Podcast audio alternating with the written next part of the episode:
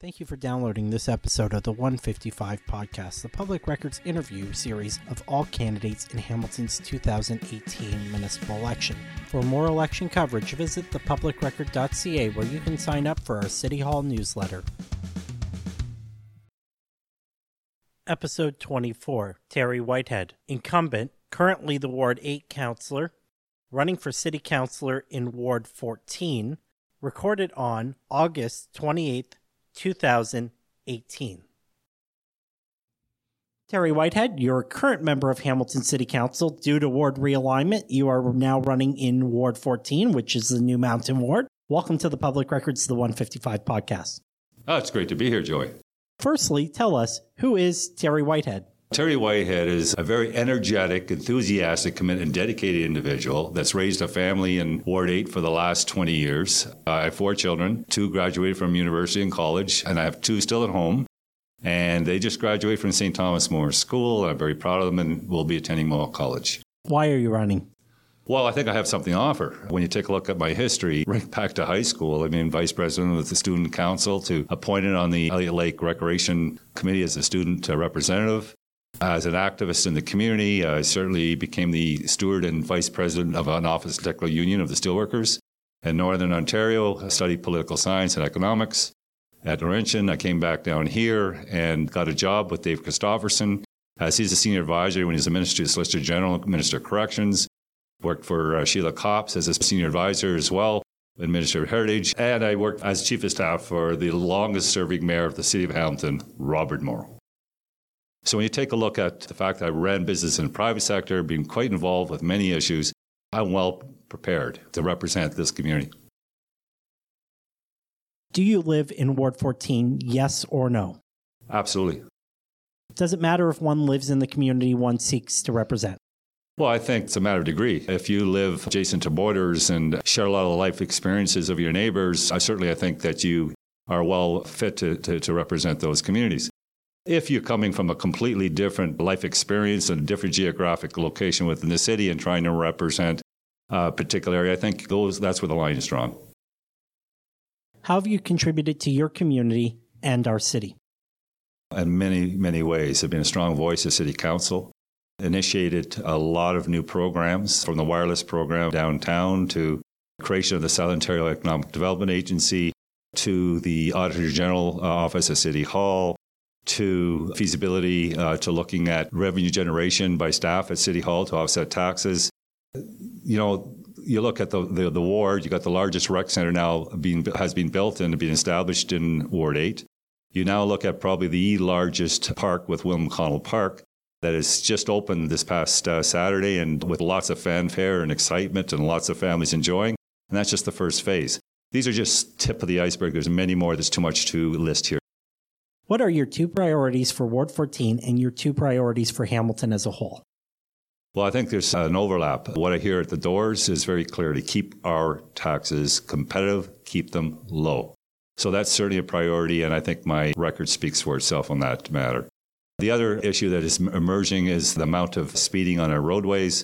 So the unsafe road issues that are impacting internal neighborhoods. And I believe those are the two top priorities as far as the ward is concerned. Citywide, I think jobs, economic development. I've heard far too many families who talk about their young children graduating from college, university, and have to move outside the community to find a job within their field. We have to do better. What are three skills you will bring to elected office that make you the best choice to represent Hamiltonians on City Council? Well, skills and experience, I think, are coming hand in hand. So I think I have a keen ability to negotiate. A good example of that is the recent deal at Mohawk College, where you'll see Century Manor, a heritage building, being preserved. You'll see the ability of Mohawk College to acquire land to build another student residence to take the residential impact on the surrounding community, and land is to be forwarded back to the city. And in all that, $9.5 million being generated to build affordable housing in Lower City. So negotiation is a skill that I certainly have, and certainly did a lot with the union and continue doing so. I think the other one is I'm innovative in regards to looking at issues and looking at how we can step out of that status quo and looking at different ways of achieving something to optimize our objectives. I think I'm pretty articulate. I think that when I speak at crowds, I have people come talk to me afterwards and says, wow, I had the hair standing on the back of my neck. So I believe I can communicate very well and I can inspire people, and I think that's important. Hamilton zoning regulations prevent the building of multi-unit clustered housing, which is in scale with existing single-family housing, commonly referred to as the missing middle. There are approximately 100,000 Hamiltonians in their 20s and approximately 140,000 Hamiltonians over the age of 65. The missing middle is medium-density, transit-connected housing in walkable communities and is important to young renters, first-time owners, and critical for seniors seeking to successfully age in place in the communities they've lived for decades. As a member of City Council, you will need to address housing challenges in Hamilton. You will face opposition to infill development and provincially mandated intensification. How will you respond to concerns about development, and where do you believe mid-density growth should occur in your ward? Well, I'll start the last question first. How's that? So I believe that medium density should be along transit corridors. Major arterials are the ideal location to strategically put medium and high density, regardless if you're downtown or on the mountain.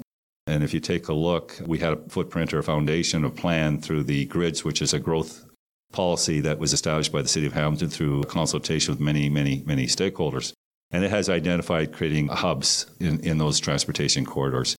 And I've demonstrated that through development. If you take a ride along West Fifth, for example, across from William McConnell Park, you will see a lot of townhouses, and you'll be seeing a lot more townhouses along that stretch. Medium density certainly meets the targets. If you look on Rymal, we're currently building, Valerie's building a 10-story or two or three 10-story buildings there. Again, a higher density transportation corridor on the BLAST network. That's how you achieve that objective. I think as far as the challenge for a lot of the 20-year-olds or that middle group, I think the province has answered that to some degree with accessory apartments and homes and dwellings, and you're seeing a lot more of those popping up. I just dealt one recently on Stonechurch, which I ended up supporting. But we have to be clear that when those things happen, they have to ensure that they're meeting the building code, windows are above grade, access, egress have to be addressed. But certainly you're seeing a lot more of those kinds of things happening, and it's making homes more affordable, because if you can buy a home that you can have a tenant that's paying rent, that can offset the impact on your monthly payments and bring it back to the affordability for many of those that are having challenges today. I think the other piece, I don't know if you do this in the next question, but I believe that in development, we should be asking for a percentage of housing or units to be set for affordable housing. I think we need to negotiate and understand what that number is, because I do not want to be a de-incentive, but I think there's a balance that could be struck that we can create more affordable housing through development, through planning. What is something interesting or unique about Ward 14 that you believe the rest of Hamilton should know? I think the most unique thing is that for many, many years in Ward 14, off the mountain brow, was the sanatorium. And the sanatorium is renowned nationally and internationally as one of the largest TB hospitals in North America at its time. It had more Inuit people getting health services at that particular location than any one community in Northern Ontario, or certainly in the Great White North. And we've facilitated many soldiers at that site. So I think there is a real history in Ward 14. What are two changes you will propose to improve city services? Well, I think we already are on that path. When I created the Auditor General position at City Hall, it was pretty clear after the first year, through their findings, that there was a lack of performance measures. So what was happening is they would go into these departments, and how do you measure value for dollar when they didn't have the appropriate performance measures in place? So the last number of years, they've established a lot of performance measures. And as a result of establishing those performance measures, we're getting greater levels of efficiency. And in fact, I think it was announced at the end of this year that we had $4.2 million surplus, positive variance. And I think that is a testament to the efficiency that we've created through programs like the Auditor General. What are two changes you will propose to improve city services? Well, I think that we need a radical change in alignment of transit system on the mountain. I think that the current pattern isn't delivering an optimized service for the ridership. So I believe that if it was a number one priority on the transit file, that would be it. I know I have had a number of conversations with the Director of Transit, and I can assure your listeners that you will be seeing some dramatic changes in the new year. I'm well aware of them, and I think they're well overdue. Change is tough on many, but at the end of the day, we'll create a more efficient service that people will be proud to ride on. Second, service. I think that we have a growing population in seniors, and it's clear to me that many of our amenities are undersized for the amount of seniors we have in our community. If we really want them to age well in place, we have to ensure that we have the appropriate amenities strategically located across the city so that we can provide that space for them to grow, to establish relationships, and stay in good health. What are two changes you will propose to improve quality of life in Hamilton? Well, I think I sort of touched on one. So quality of life is parks. I think the parks are the soul and the heart of many neighborhoods, and the amenities you provide is a testimony to your commitment to those neighborhoods. And it's through consultation and working with those neighborhoods that you establish the perfect fit for people to either be passive in their enjoyment of the park or certainly participate in organized programs in those parks or just having a walk through the woodlot. So I think that parks are certainly a piece of that quality of life. I think the second piece for quality of life more than likely would be accessibility. I'm finding more and more people that have aged or even with disabilities are having a real challenge moving around the city and certainly moving around neighborhoods. We have still a lot of urban cross-sections in the city of Hamilton, certainly in Ward 14, that need to be addressed. We have to ensure that we have adequate pathways and sidewalks to accommodate those in need. Hamilton City Council decided against ranked balloting. Ranked ballots enable voters to choose by prioritizing candidates they feel qualified for public office and best able to represent them. What is your position on ranked ballots? Well, first of all, I think we need to determine in the city of Hamilton with whether ranked ballots could work and whether you get a greater level of participation. And I know that there are studies that show that in some jurisdictions it has worked and there's been a greater level of participation. But in Hamilton, if you take a look historically at the elections, most of the people that are getting elected with a well over 50%. So I'm not sure what problem you're going to solve, because if you get elected on the first run, then was there a need for a second and third run? The second piece is ranked balloting could be and is confusing for many that have never experienced that process. And often what you'll find is people might only check off that one spot, and the true intent of the ranked balloting is not being exercised. And I think it might be even a discouragement to a percentage of population to actually vote if it makes it more complicated for them to cast that vote for the people or the person that they wish to succeed. So I think there is a number of factors around ranked balloting that needs to be considered. I'm open-minded to it, but I have some concerns. How will you improve civic governance and engagement in the next 4 years? Wow, that's a loaded question. Well, I think I've been doing that. As far as engagement, I don't think anyone can argue that I do not make every effort to use every tool to engage with my community. I mean, I don't think there's too many councillors, for example, that has used virtual town halls, used live stream, used a live audience all at the same time to give people an opportunity to provide their questions and their thoughts through the budget process. And I've done virtual town halls on several occasions and get huge participation, well over 3,000 people. So part of the engagement is finding a way to make it easy for the population to get involved in the conversation. I think virtual town halls is one of those technologies and tools that can facilitate that. I also set up every Saturday through the winter months, I set up a constituency day where I get 30 to 50 people every Saturday. Sometimes there's a lineup waiting for me, probably over several thousand in the last 14 years. But it's really about bringing City Hall to the people and listening to what they have to say. And believe me, I get a lot of opinions that are shared with me in that mall, but it is about engagement. It's about listening to what they have to say.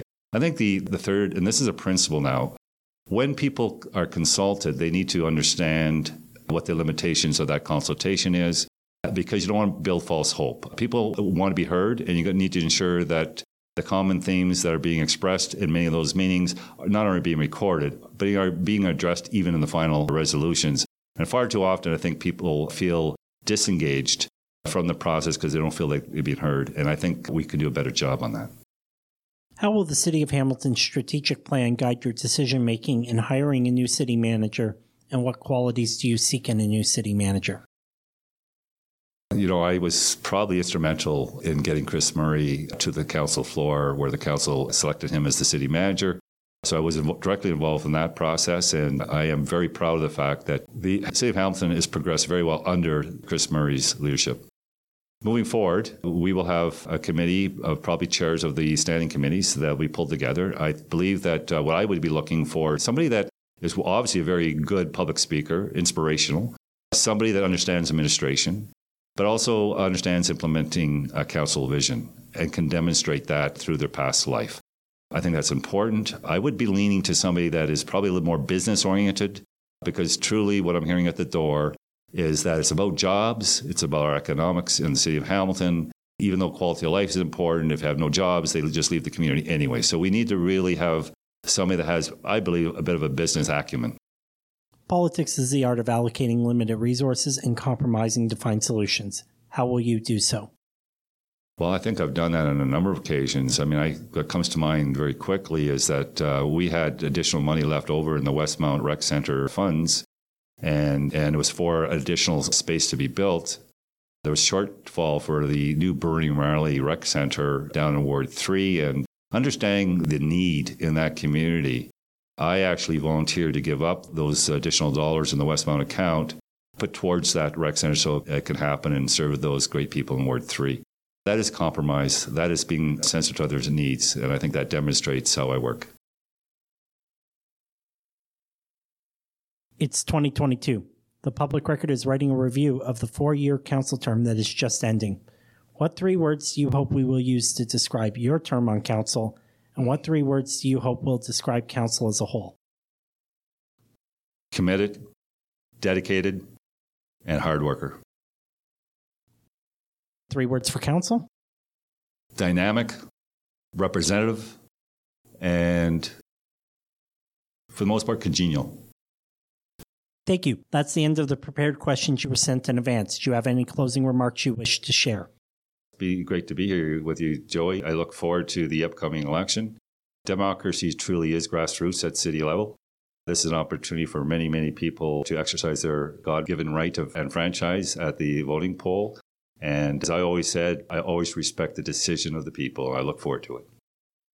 I want to thank the Terry Berry branch of the Hamilton Public Library for the use of their sound studio where we recorded this podcast. This has been episode 24 of the 155 podcast, the Public Record's interview series with candidates in the 2018 Hamilton municipal election. The Public Record is Hamilton's local, independent, reader-funded news outlet. This podcast is made possible by members of the Public Records Press Club. Visit thepublicrecord.ca to learn more and listen to all episodes of the 155 podcast. Sign up for our newsletter and stay informed. The Public Record is a member of the National News Media Council, a voluntary self-regulatory organization that deals with journalistic practices and ethical behavior. To learn more about the Media Council, visit the Media Council at mediacouncil.ca. Thank you for listening. See you at the polls on October 22nd.